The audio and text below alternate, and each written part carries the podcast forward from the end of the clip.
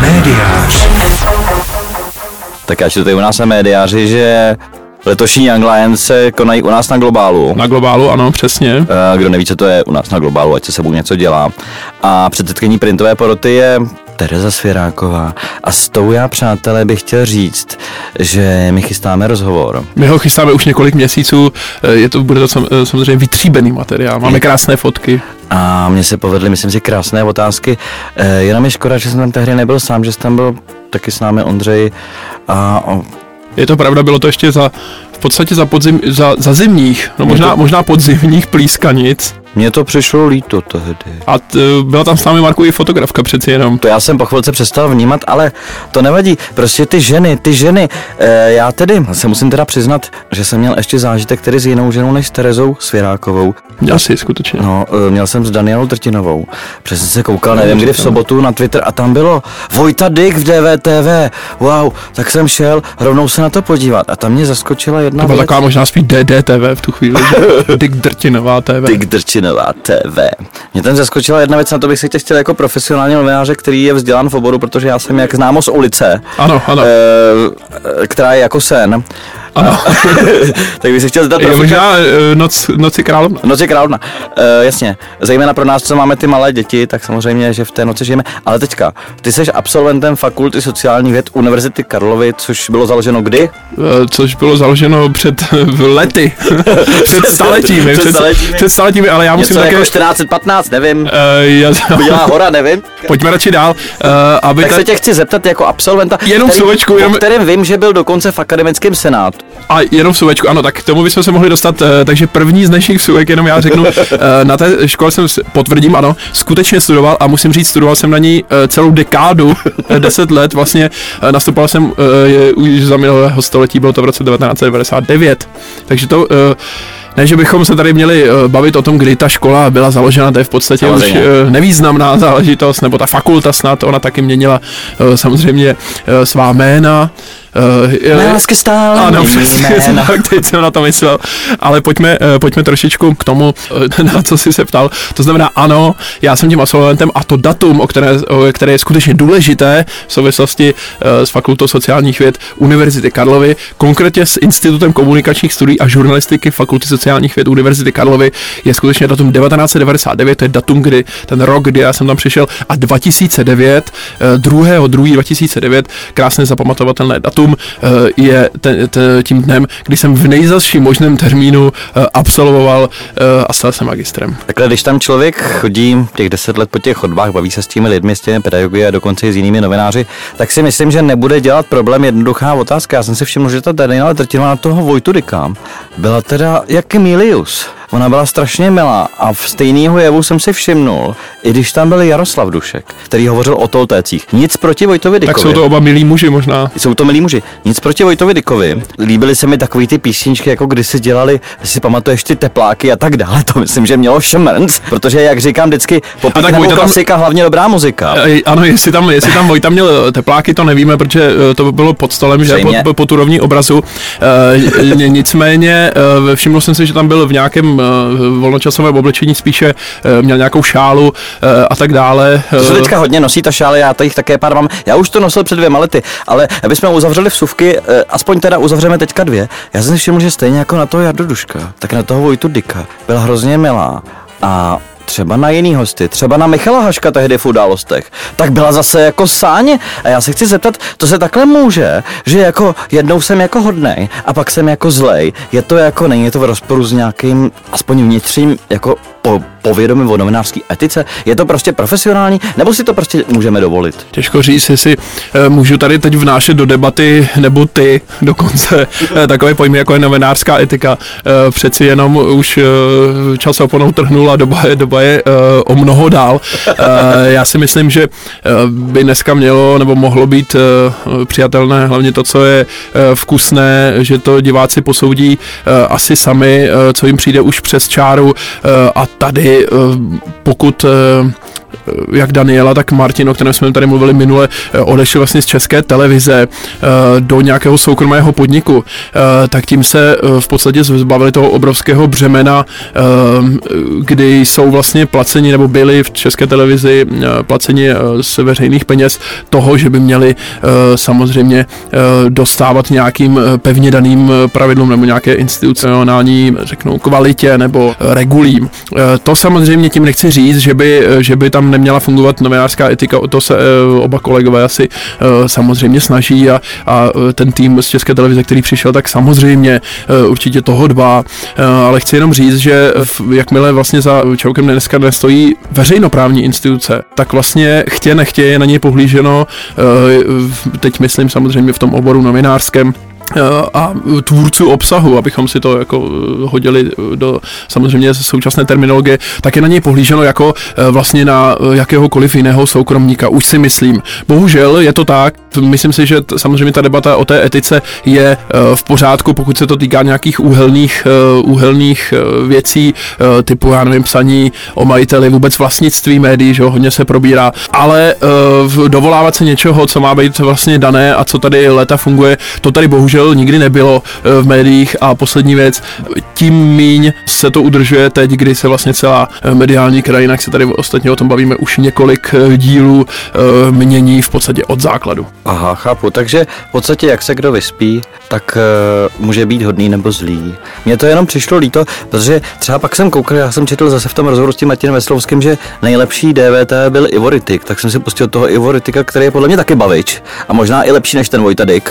A ten na něj byl taky jako sáň, normálně ho tam zkoušeli jako uvařit a já si myslím, že z toho byl i ten Ritik jako celý pryč, jo.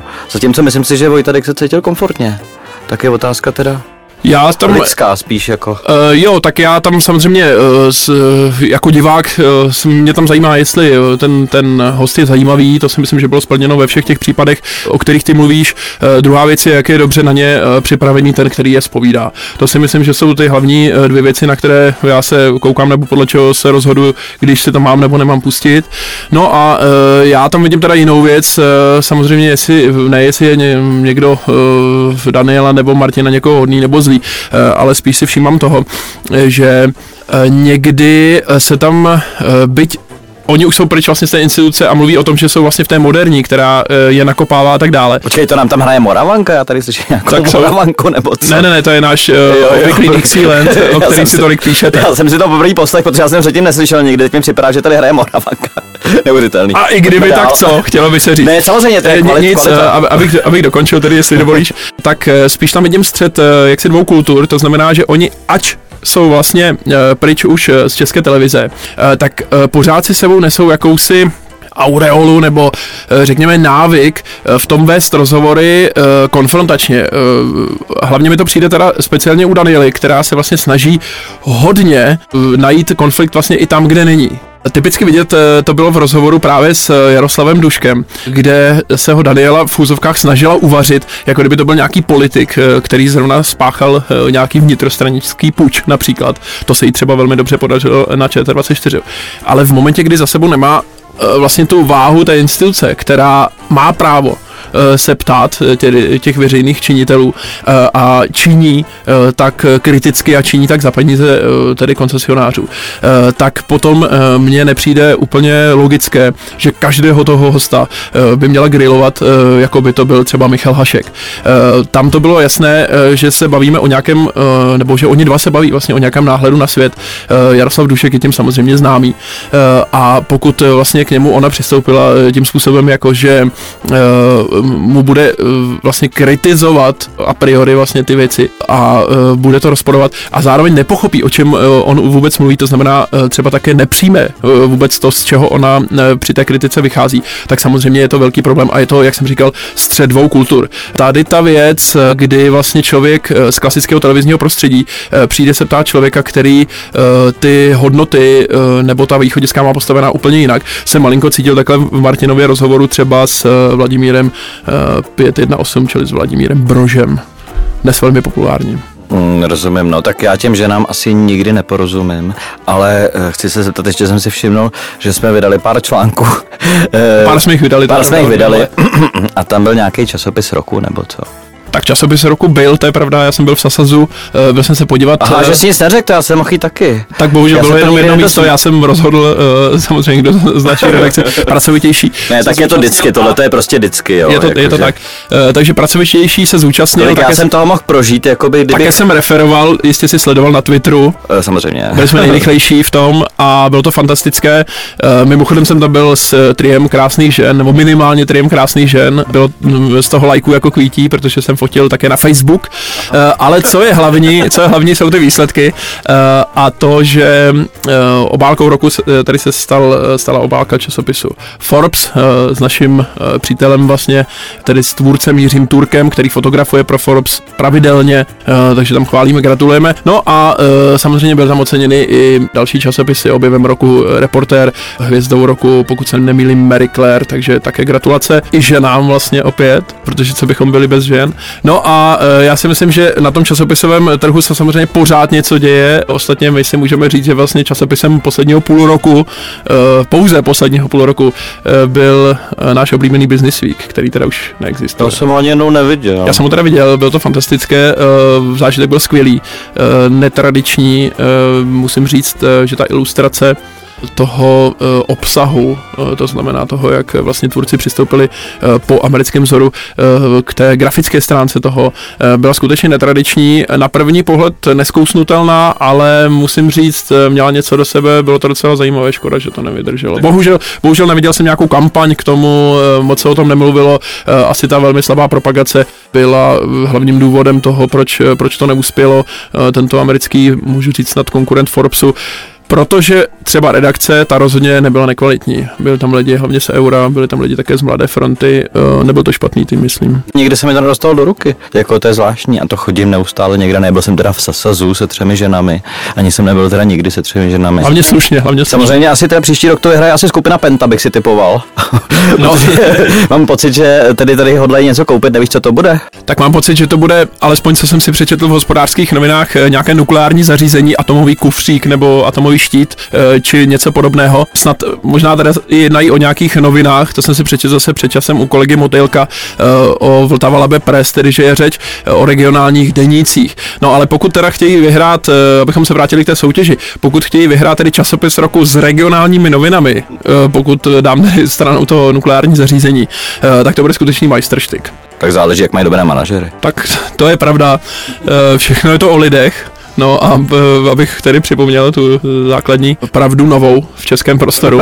No a pokud máme být samozřejmě původní eh, nakonec tedy toho dílu, abychom něco skutečně nového řekli, eh, tak bych k tomu přidal ještě dvě takové revoluční pravdy. To znamená, že také záleží na tom, jestli to mají ve své DNA, Marku. Určitě, souhlasím. A samozřejmě také připomínám, že oni v tom rozhovoru také tady říkali, že mm, rozhodnou vlastně tím, že se stanou vlastníky, že budou rozhodovat oni, co je v úzovkách iracionální útok na ně.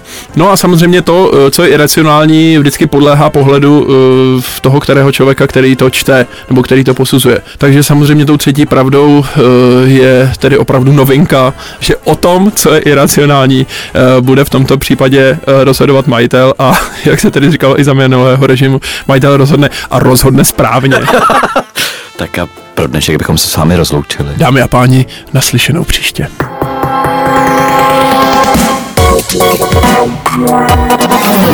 Médiář.